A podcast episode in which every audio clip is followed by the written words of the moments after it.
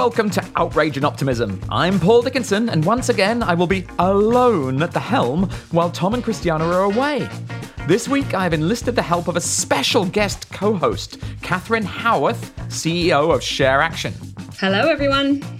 Our special guest interview this week is with Dame Ellen MacArthur, someone who has a great deal of experience of being alone at the helm, but not so much with a co host and Sharon and Clay, but really, really alone in the middle of the vast ocean with the closest human in the International Space Station, a world record breaking sailor. Ellen is the leading advocate of the circular economy. And our brilliant music this week comes from folk noir balladeer Rachel Sermanni. Thanks for being here.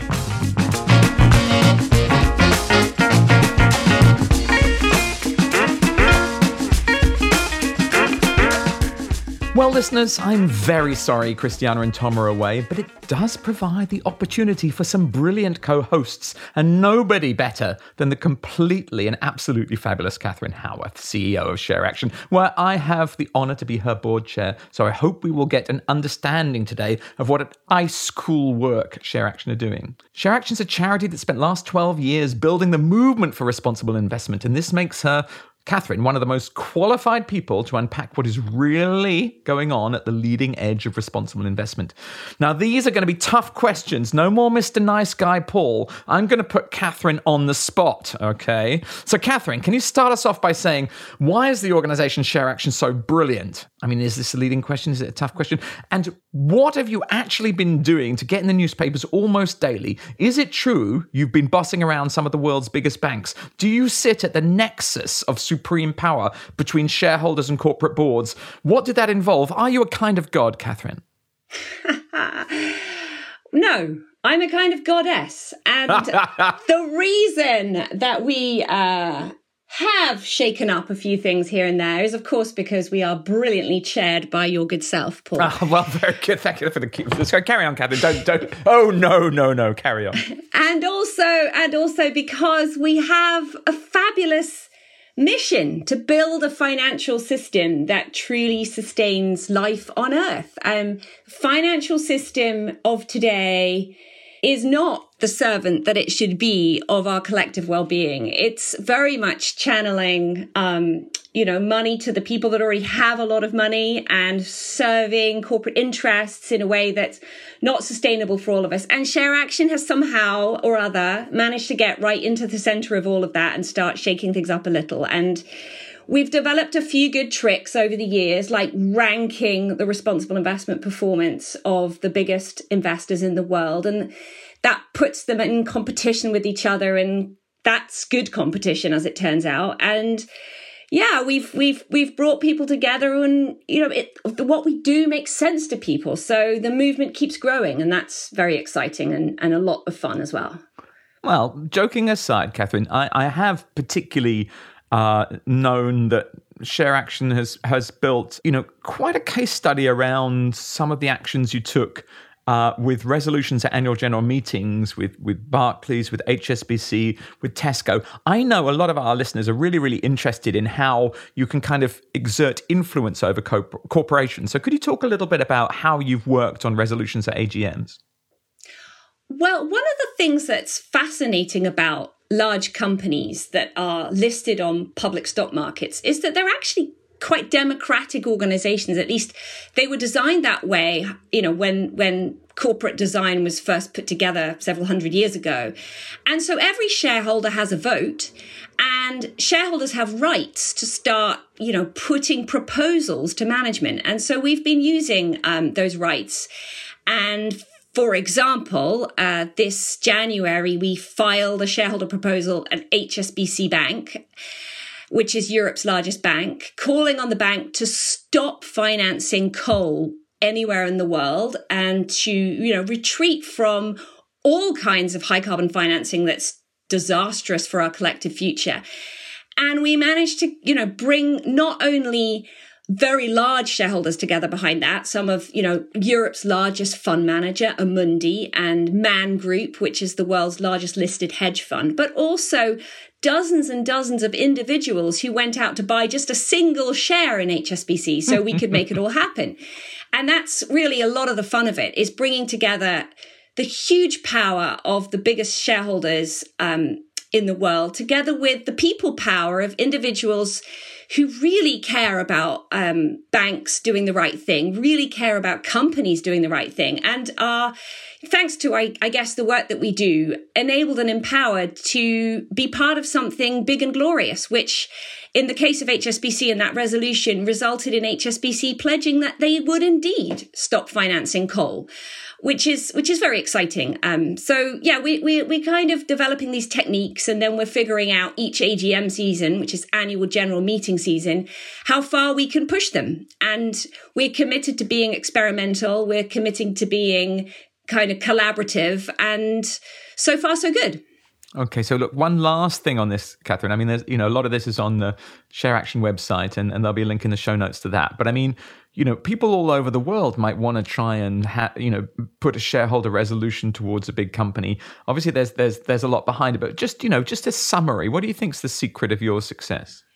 It's all about relationships. I mean, we have been building 15 years of, we take everybody on. We're really up for a fight, but we're also interested in building long-term relationships and and and interested in building them not just with you know big powerful investors and companies but with ordinary people who you know might be tuning into this show everyone can be part of this movement in fact it really will take all of us together and i think why we've kind of had a bit of success is because before I did this work, I was a grassroots community activist and organizer. And what I learned how to do for 10 years was how do you build people power? How do you start to build networks that become irresistible, just one relationship at a time? And, and that's the secret of it.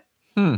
Fascinating. Now, um, you mentioned about ranking investors. Now, we've had Richard Curtis on the podcast from Make My Money Matter before. Can you tell us how you fit in with that, those, those ratings that you've got? Tell us about that.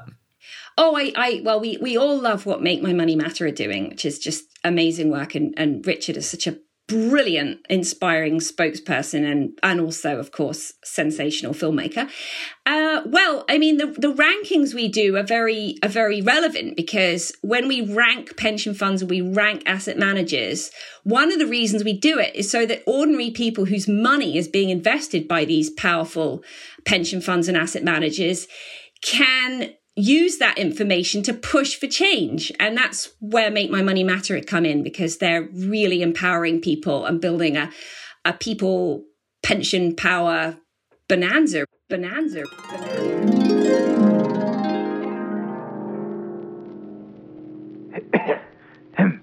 and now, another beautiful contemplation on investing by Paul Dickinson only on the O&O network. Let's begin.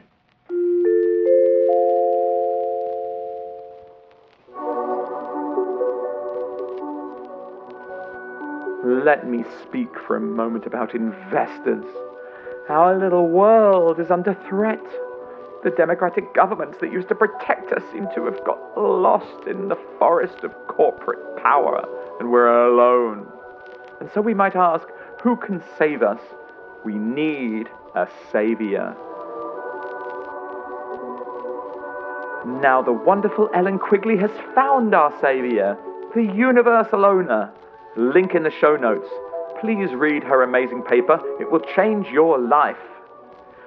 These mighty investors, universal owners like large pension funds and giant insurance companies, these superhuman investors can see the world as a great big whole and Ellen wrote about how they realize they cannot invest logically in a world on the road to destruction. So they feel they must use their power to intervene in systems, to change them, to protect us from climate change, and thereby to protect themselves. But when I thought about this, a deep awareness came to me. Please let me share it with you. Universal owners have hundreds of billions of dollars or euro, and so it makes good sense for them to work to protect the Earth. With all those hundreds of billions they have, you can see it makes sense they should act. There is a logic for them to work to protect the whole economy and not just make more money than other investors. But wait for a minute. Dear friends, if that logic applies to giant investors, then it must also apply to us. If we have just one dollar, just like one vote in an election, still logic says we must vote with our money. Thank you, Universal Investor Theory. You are even better than Buddhism.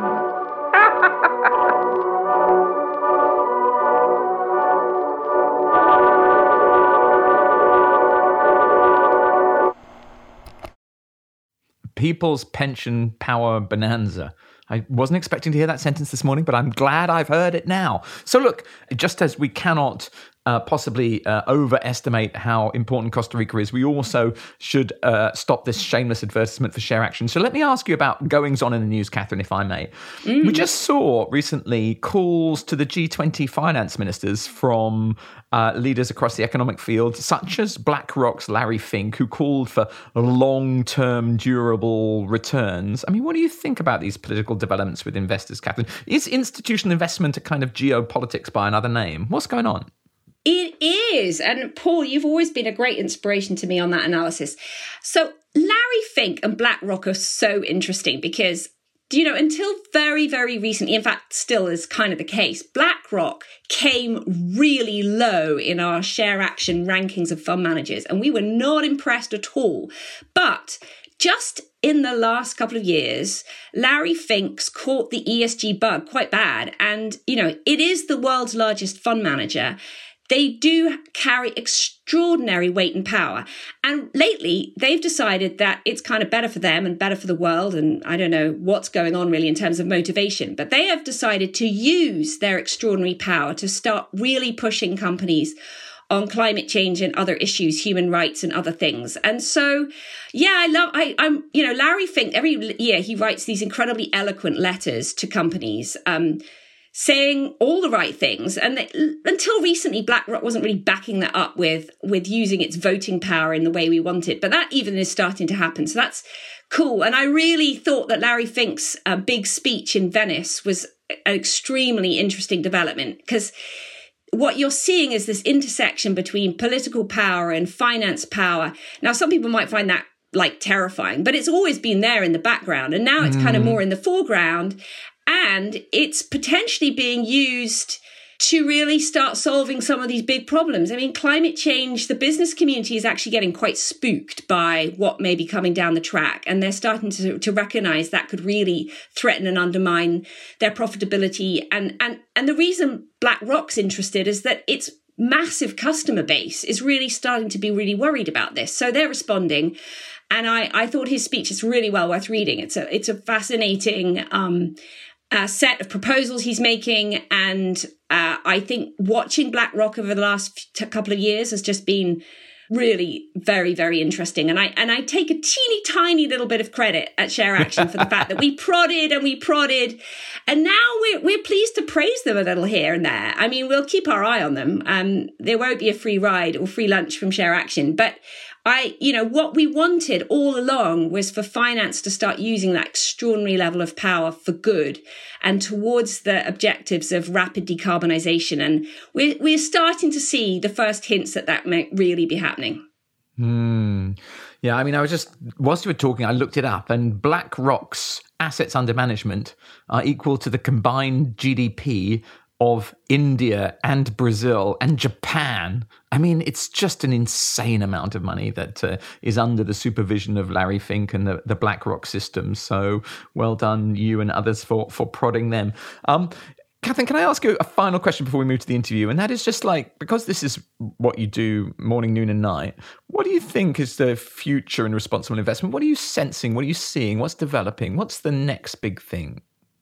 Wow, I think the next big thing is that this is going to become the next big thing in the sense that, I mean, it's already growing, but I feel there's just incredible potential for far more people to become engaged and aware of what happens to their investments and pensions and savings. And, you know, really, we've hardly started you know, waking up the wider public to feel empowered, to be active, and to to see their values at work in the way that their money um, is put to work in the real world and in the real economy through through through these powerful financial markets. So, I just feel like we're just at the starting blocks. It's already a, a riot. It's already a lot of fun, but we really are. Um, only just beginning to wake people up to the incredible potential of ensuring that your money is put to, to use in a way that really builds the kind of um, world that we all need to be building together. Hmm, learning to vote with our money. Okay, we've got to move on to our interview, but what an interview. Dame Ellen MacArthur, at the age of four, made up her mind to dedicate herself to learning to sail, and by the time she was 29 years old, became the fastest solo sailor to circumnavigate the globe and remains the UK's most successful offshore racer. In addition to her numerous sailing accolades, she was awarded Dame Commander of the British Empire and appointed a Knight Chevalier of the French Legion of Honor in recognition of her achievements in 2008.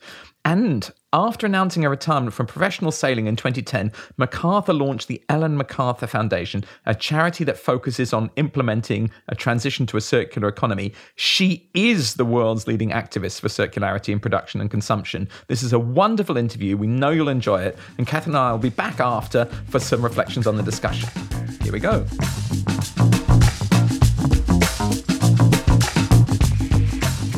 Dame Ellen MacArthur, so wonderful. Thank you so much for taking the time to join us on Outrage and Optimism. It's rather sad. We were just uh, we were just commenting how sad it is that we used to actually see each other in person, and it's rather sad that we're now restricted to screens. However, Ellen, could I start first with a little bit of your personal background because honestly to go from being the world's uh, leading female sailor to being the world's leading expert and activist on circular economy that is not necessarily um, a path that is predictable. So first i would love you to share with us how how did that happen? How did you go from that experience, which is at an individual personal level of optimization of resources, how did you then jump to the systemic level where you are working now?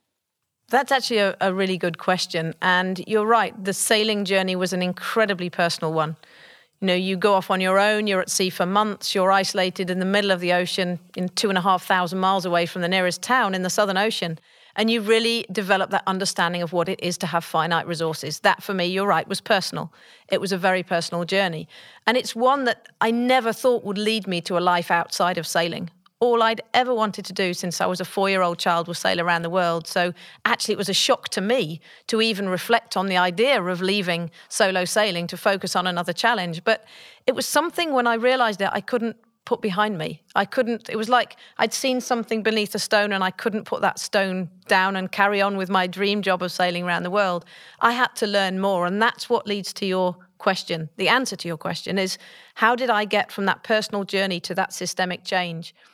And the answer is actually I needed to understand personally, having understood we had finite resources, what success looked like. Because when I realized resources were finite, I started changing everything in my own life. I read everything I could. I started meeting with chief execs, experts, economists to try and understand how we use resources in the world, you know, what's happening to the world. It was a, a new look outside. But then I, I couldn't get my head around what the goal looked like. The question was, what is what's the goal for our global economy? And it can't just be use less until we have no more and we do no more and we make nothing else.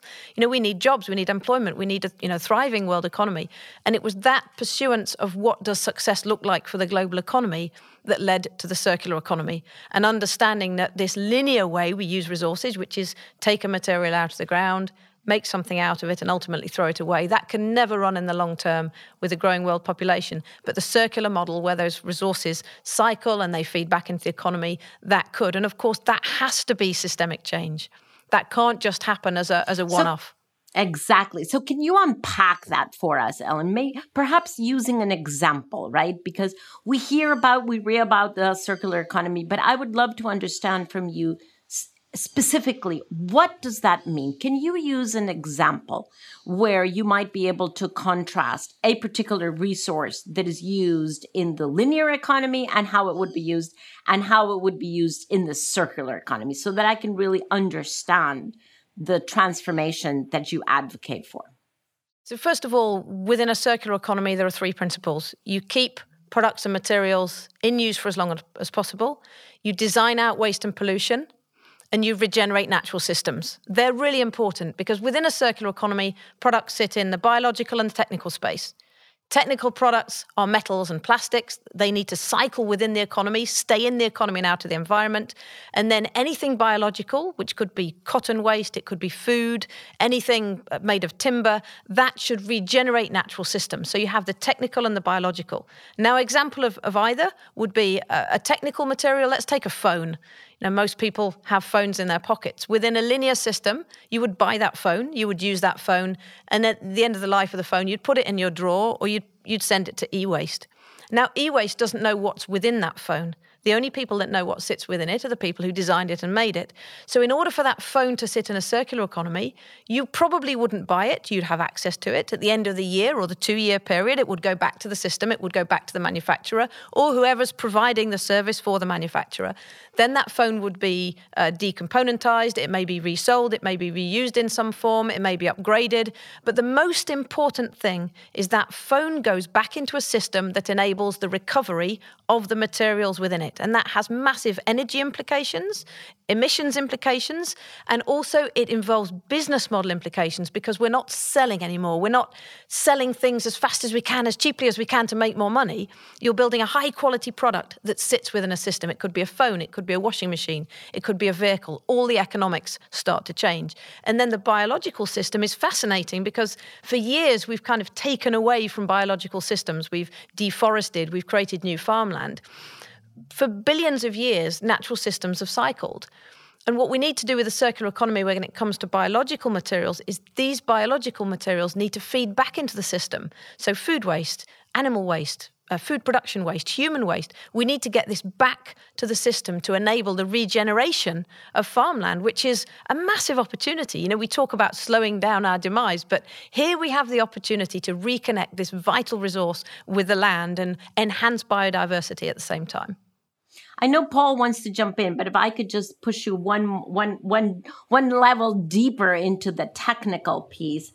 Does that actually mean, Ellen, that as a society, as a as an economy, as we evolve, will we be moving more toward services than products?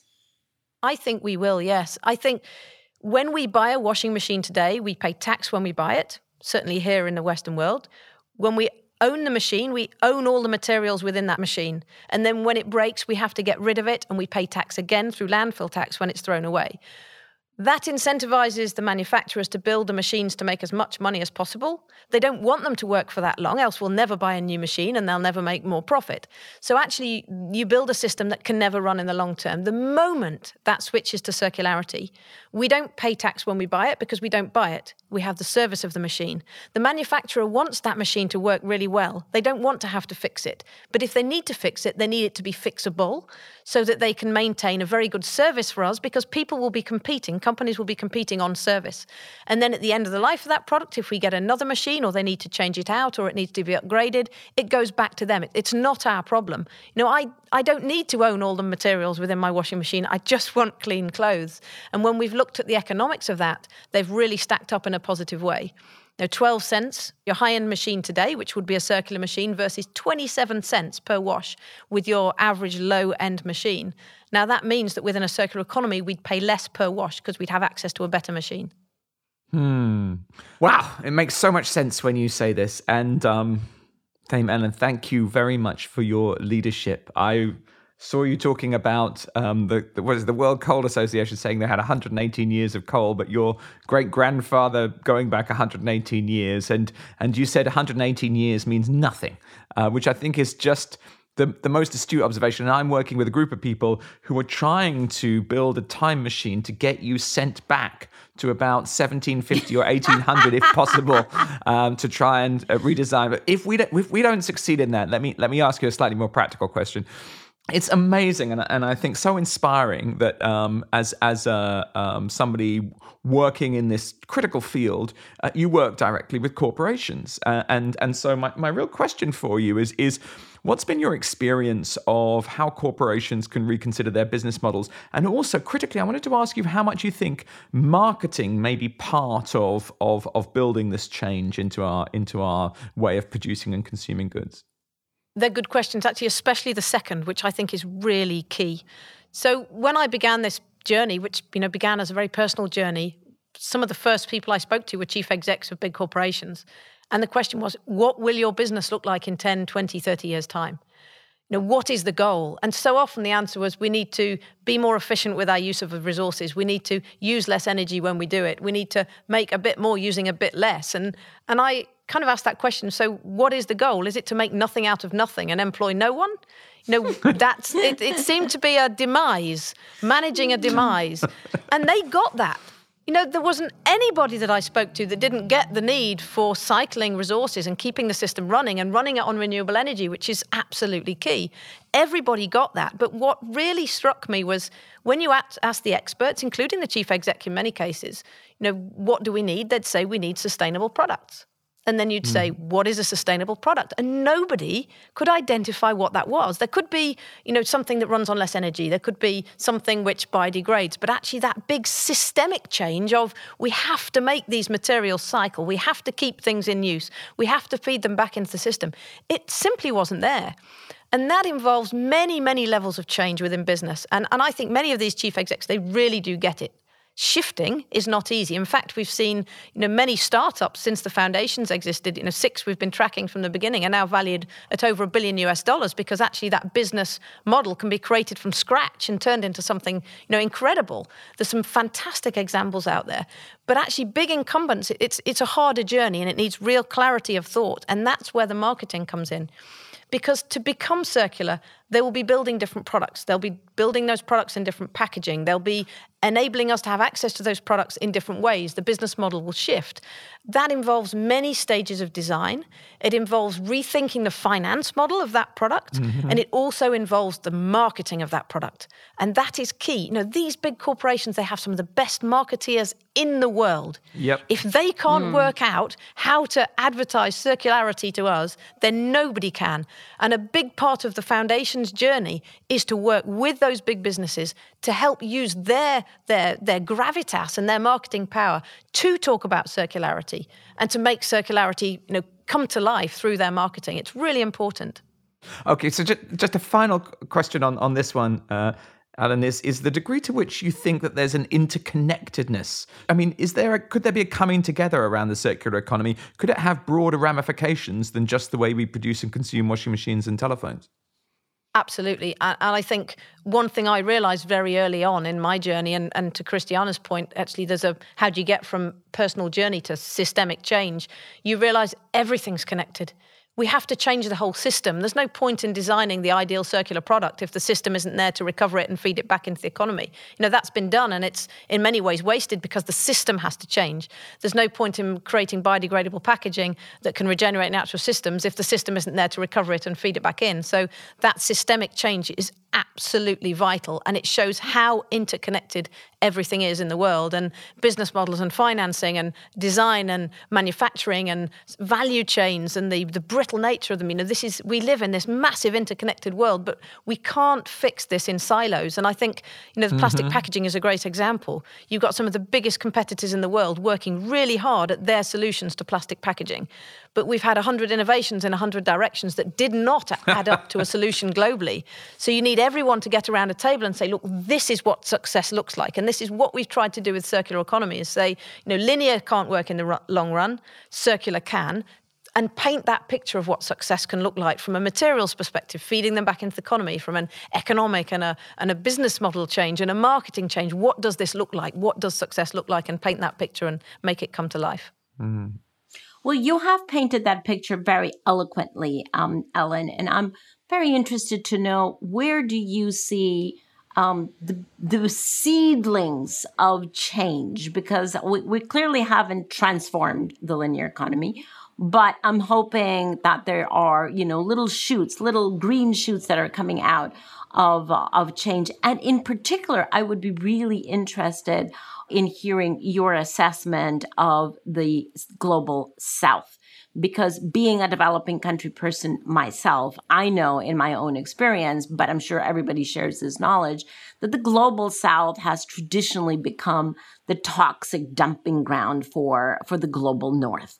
Um, on on many many different issues, and that is clearly something um, that is not fair that keeps the global south uh, behind and doesn't allow for the kind of development and health standards and economic indexes um, that the south also should enjoy. So would love to hear your your take on where do we see the beginnings of success and in particular in the south what are the concerns so seedlings i think there are many many examples of circular economy out there some don't call themselves circular economy, but they're great examples of the circular economy in motion.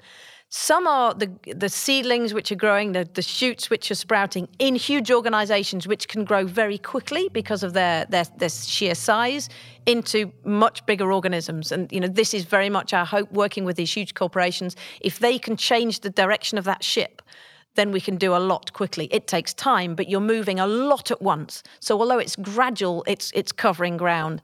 And I think when you talk about seedlings, it makes me think of the, the, the small to medium enterprise companies that we've seen kind of arrive in the last 10 years and become these huge billion dollar companies.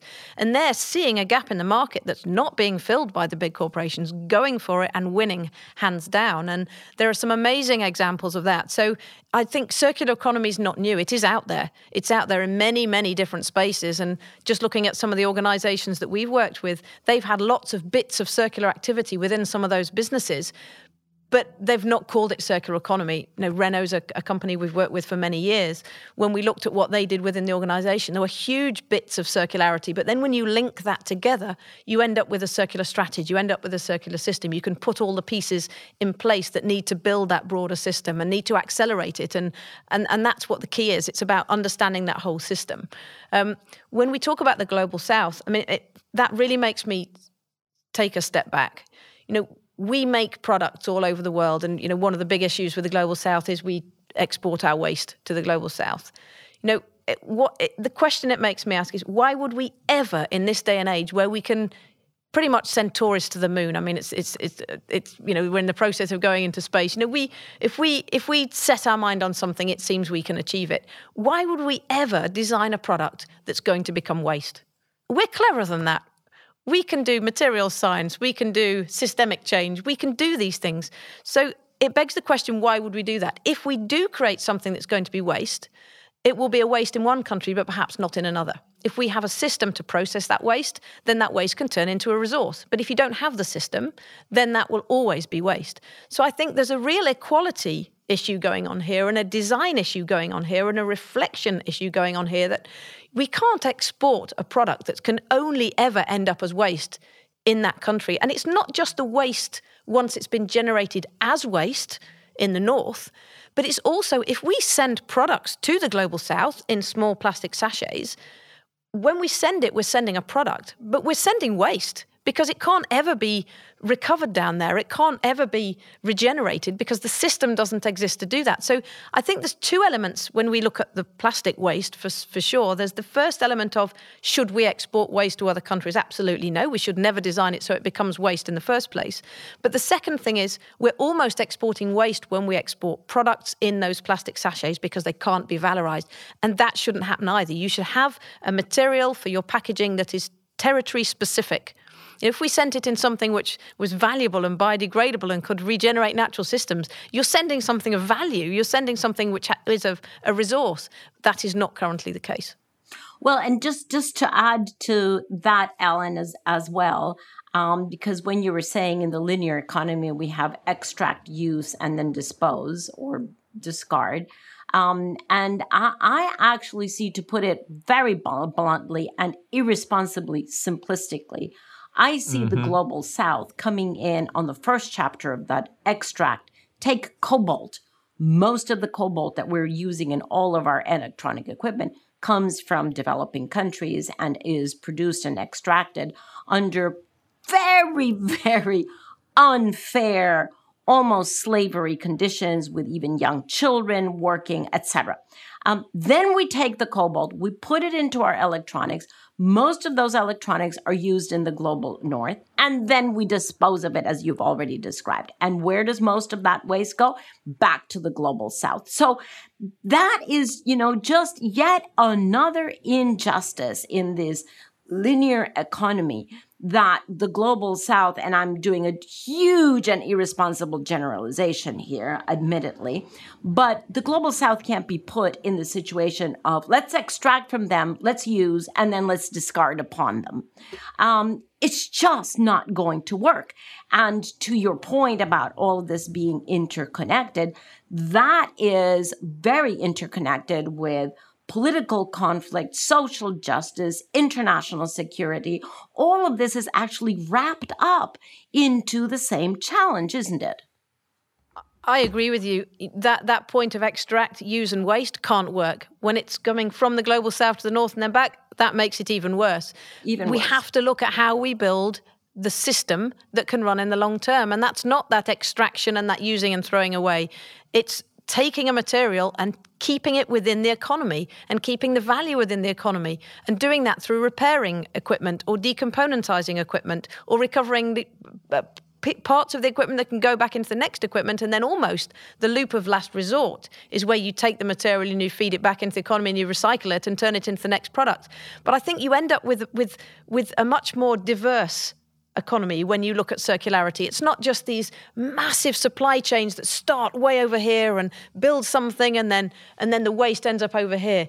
Yes, you're building products, but they're sitting within a system. That means there's much more local repair. repair. That means that the products mm. tend to sit more territorially rather than being shipped thousands of miles.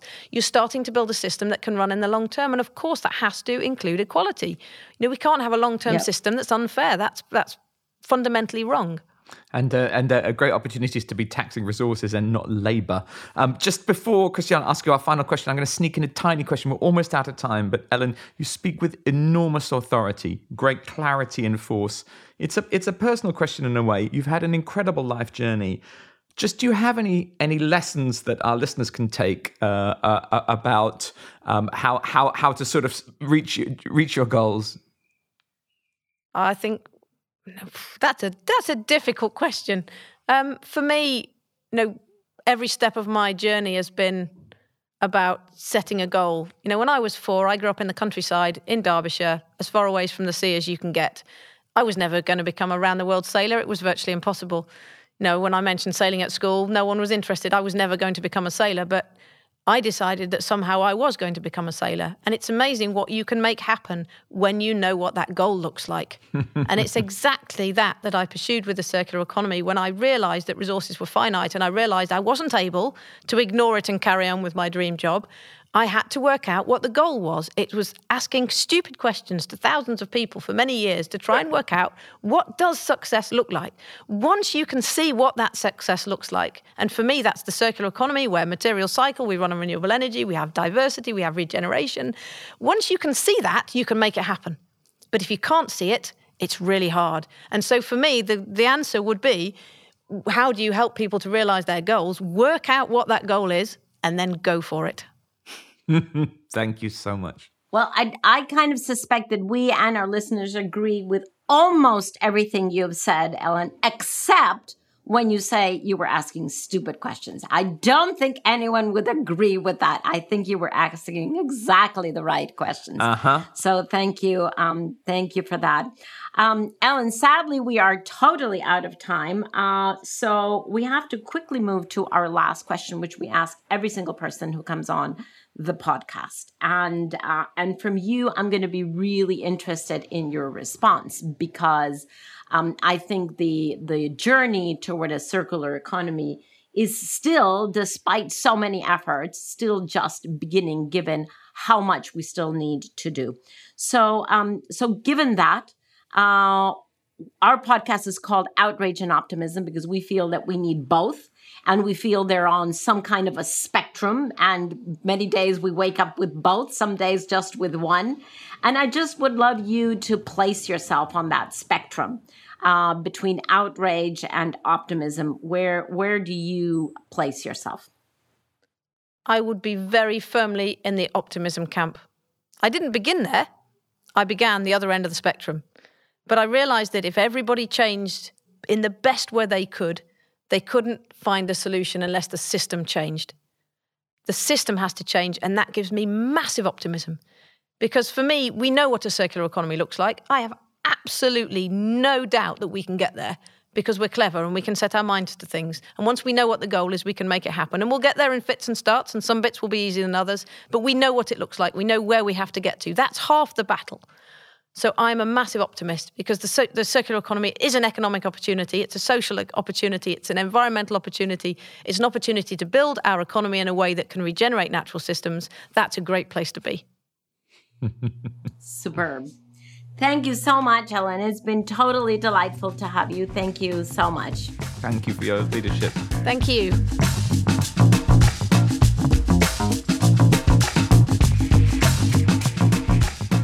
Well, that was an amazing interview. And wow, you know, when she said you're isolated in the middle of the ocean in uh, two and a half thousand miles away from the nearest town, and you really develop an understanding of what it is to have finite resources. That for me was personal. It was a very personal journey. You know, when I heard her say that, it was like a biblical parable or something of the sustainable sailor. I was really like, yeah, she's she's kind of got it, right? She's there and she's had a kind of moment and grasped that she's in a little sailboat in the ocean and we're in a little planet in space. But what did you think, Catherine? Oh, it sends a shiver down my spine as well. She's so inspiring. I mean, I just love the fact, you know, I I, I always love stories of people having second careers because I just I just feel like, yeah, life's too short to have just done one thing in your life. Mm. and she has taken so much from what she did in sailing and and then drawn the wisdom out of it. I, I think it's absolutely beautiful, and she is phenomenal. Yeah, no, I mean, there's no doubt about that. Uh, I, I was really struck by her. Uh, talking about some of the sort of practical details of of a circular economy, like you know, um, like your phone you you probably wouldn't own. You'd you'd you'd kind of rent it. And it made me think of the car club I've been a member of now called Enterprise Car Club. And I, have been a member for about 15 years but having you know become acquainted with a car club I would never want to own a car ever again. All that stupid paperwork and it's rusting and blah blah blah. It's so much more efficient to share cars. So you know that just seems to be that she's really thinking through the business models that are required to get to where we want to go yeah, and I think we can see some parallels in that with the pandemic by, you know, we've just changed so much of how we work as well. And we've stopped flying around just because we had to. And I don't think people are going to go back to doing that either. So I, I, I, I, you know, her work and her illustrations really tell you how limited our imagination often is about we just assume it's all going to have to carry on the way it is. And that's not true. And in fact, the alternative ways of doing it are just going to be so much more attractive, in fact. So, uh, yeah, I, I love the way she makes that all feel very real and very possible.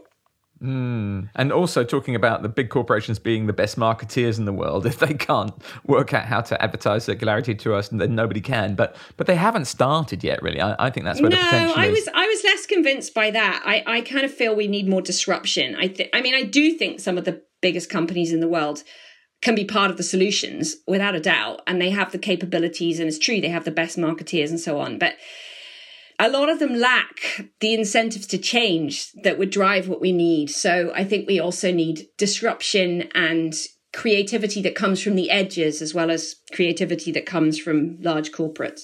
Well, that is very true. And we know that. Uh, poor old Kodak, uh, you know, as they they actually had a huge, you know, digital photography division, but they ended up selling it as they went bankrupt because they didn't really move as fast as they needed to. And uh, and and for those of you who don't know who Kodak were, uh, that that tells you something. They used to make film, and if you don't know what film is, Fair enough. Um, I just want to mention two policy instruments that I think are incredibly important, and we'll also put a link in the in the show notes to the Ex'tax project, which is a fantastic um, uh, kind of um, uh, how can I put it? Um, a sort of gift of of the great. Uh, entrepreneur Eckart Wintzen, who, who very sadly died in 2008. But Eckart linked this idea of taxes on environmental harms they were originally called Pigovian taxes, but things like taxing carbon, which is a really good idea. You need to tax carbon to stop people emitting carbon. Very simple. But linking that with removing taxes from labor. So, you know, it doesn't cost money to employ people, but it does cost money uh, to pollute uh, or, or, or to create, you know, emissions into that those two instruments combined could really drive circular economy meaning we've got lots lots more jobs but we're also reusing and recycling everything that uh, that flows through productively. So i just i really think there's a role for for increasing taxes on pollution removing taxes on labor. Yeah. I don't think we're using the tax system nearly enough to build the world we need. And mm. uh, again maybe the pandemic will shake some of that up. Here's hoping well, I sincerely hope so. A last thought for you, Catherine, because we're coming towards the end of our time, sadly, uh, and that is Ellen MacArthur saying everything's connected. We have to change the whole system. I mean, how do you think, um, you know, that there, we're very fortunate. There are tens of thousands of people listening to this podcast involved in all sorts of different kinds of businesses, NGOs with different objectives, different purposes. How can we work m- more as an integrated movement? How do you see um, us coming together and being more effective in collaboration? Well, one thing we're all plugged into, whether we like it or not, is the finance system, which is one of the reasons I find that such an interesting place to operate and work as a campaigner and activist. And, and then I think, you know, we also need to have this kind of consciousness shift, which Ellen MacArthur is an incredible, you know, powerful example of an advocate of that you know we she's teaching us that incrementalism won't do it. And and I agree with her. And and I and I and I think that we we need to change the incentives and all of those kind of structural pieces but also we need to change people's hearts and minds. And that's why this podcast is such a glorious and wonderful thing because it's reaching so many people. And you never know which episode is going to touch someone and be the, be the one that gets someone moving to action. But I'm, I'm sure every episode has done that for, for many people. But yeah, it, it can't happen without systems change and, and it's coming. Hmm. Well, you don't normally do this with co hosts, but I'm going to cheekily ask you, Catherine, on the spectrum from outrage at one end all the way through to optimism at the other, where do you position yourself? Oh, I'm so annoyingly optimistic. I just I can't help it. I just get up and I and I yeah, I mean, I mean, it's a driver. I think outrage is a driver. You do need anger. You do need some anger to do this work. But if you haven't got buckets of optimism, you're in big, big trouble. And luckily, I don't know why I was I was born with some of that. Certain special kind of magic source. Well, um, good. Thank heaven for that, and, and, thank you to to wherever and however you came about, Catherine. Um, very sadly, we've come to the end of the show, so I'm going to have to say thank you very much indeed to the amazing Catherine Howarth and uh, her very cool uh, colleagues at the NGO Share Action. Thank you, Catherine. Oh, thank you, Paul. Thank you, Paul, not just for this podcast and the fun we've had together on it, but for everything you do for Share Action and to change the world. Oh, you're very, very kind. Now, to our wonderful music. This week it comes from folk noir balladeer Rachel Sermanni, who originally hails from the Highlands in Scotland, and she'll be performing her gospel infused single, What Can I Do? We're very much looking forward to seeing you next week when Christiana and Tom will be back. But until then, it's bye from me and bye from me. See you next week. Bye bye. This song is called What Can I Do? I had come home to the Highlands, to my family home, from an extensive tour. News had just come in that um, Trump had been elected also news that Leonard Cohen had died, as well as the looming prospects of Britain and Brexit on the horizon.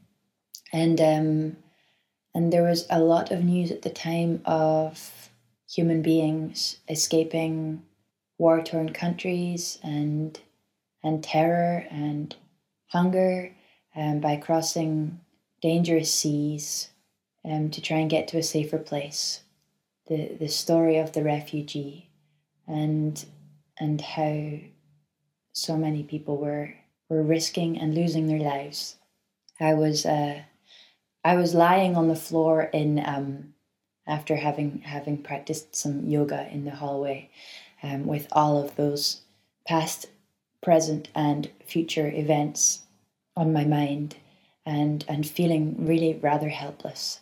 You know, the alchemy of songwriting is that you can do something at least with um, with yourself, and yes, this was my piece of protest and uh, literally imploring and asking um, what it is I can do in this world and in this circumstance. What can I do? What can I do? What can I do, Lord? What can I do? I feel so helpless, I feel so blue. What can I do, Lord? What can I do? Where can I go, Lord? Where can I go? Where can I go, Lord? Where can I go?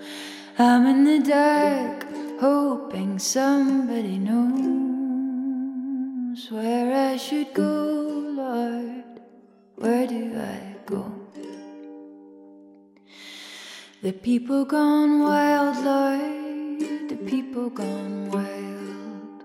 The people gone wild, Lord. The people gone wild.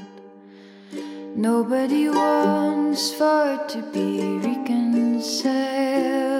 The people gone wild, Lord. The people gone wild. Boats on the sea, Lord. Boats on the sea. Boats on the sea, Lord. Boats on the sea. Nobody talks about nobody. Boats on the sea, Lord. Boats on the sea.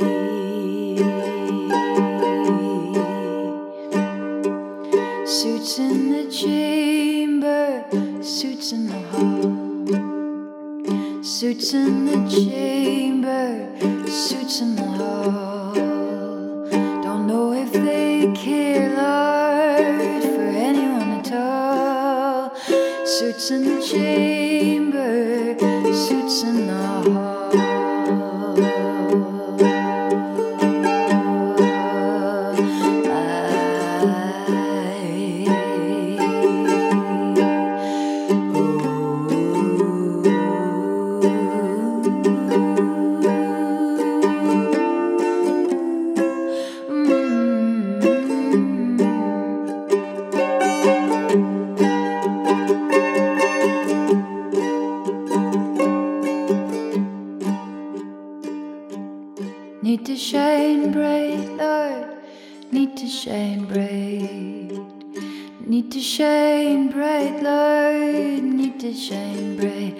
I want so much for to be light.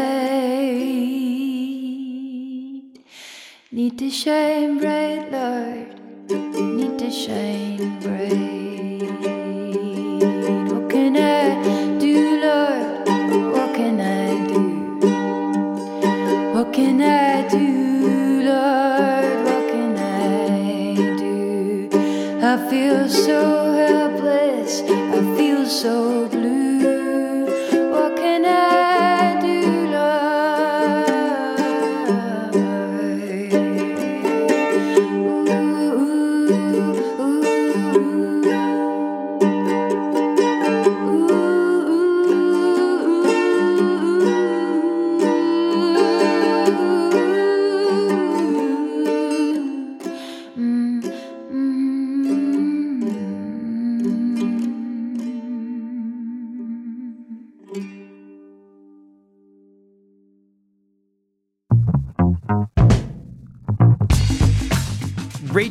Sermanni, folks, with What Can I Do?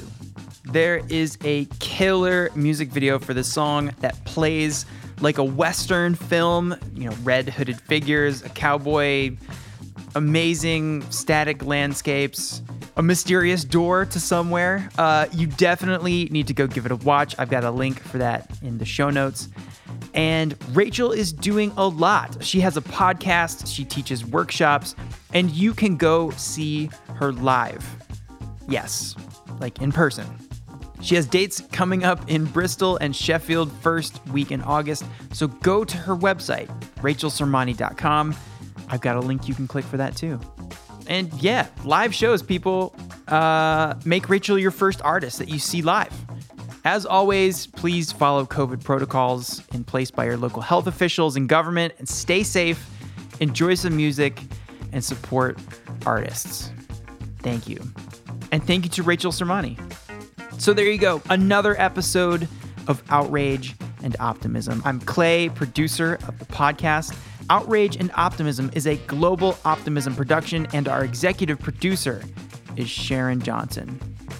Global Optimism is Sarah Law, Katie Bradford, Lara Richardson, Marina Mancilia Herman, Freya Newman, Santiago Monke, Sarah Thomas, Sophie Baggett, Sue Reed, and John Ward. And our hosts are Cristiana Figueres, Paul Dickinson, and Tom Rivett-Carnac. Shout out again to Paul for holding it down this week. Great job, Paul. Thank you to our guest this week, Dame Ellen MacArthur.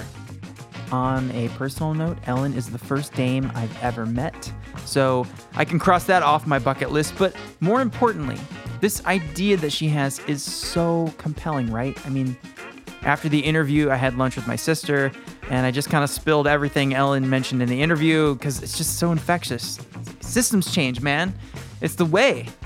To learn more about the Ellen MacArthur Foundation, check the links in the show notes and go to ellenmacarthurfoundation.org.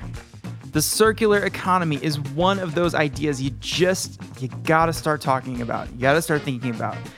Like, oh yeah, I don't really need to own the microchip that runs my smart washing machine. I and why do I own all this steel? I just want clean clothes. I, I, I know she already said that, but man, it's just so good. Okay, go talk about it, learn more about it. The circular economy. And thank you to our guest co host, Catherine Howarth. Catherine is doing cool stuff. I Almost said the other word. And changing the world through Share Action. So, yeah, shareaction.org, links in the show notes. One thing I want to say about Catherine you know, I get to meet these people in person. She's really fun, and she has this aura about her that's like, I mean, I know she made a joke about being a goddess, but it's kind of true. Like, she has the look, the spirit, the energy, the ideas of a woman who would rise to save your people if your people were in trouble.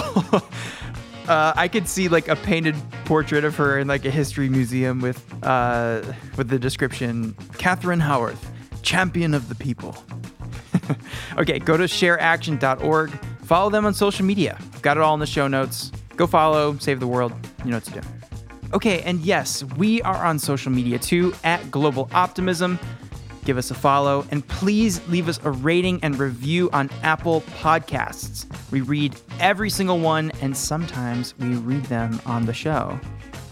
Okay, so that is a wrap on the credits. Next week, more outrage and more optimism as we have our final episode of season three before a short break. I know, we'll miss you too. Much love to all of you. Please hit subscribe. We'll see you, stubborn optimists, next week. Bye.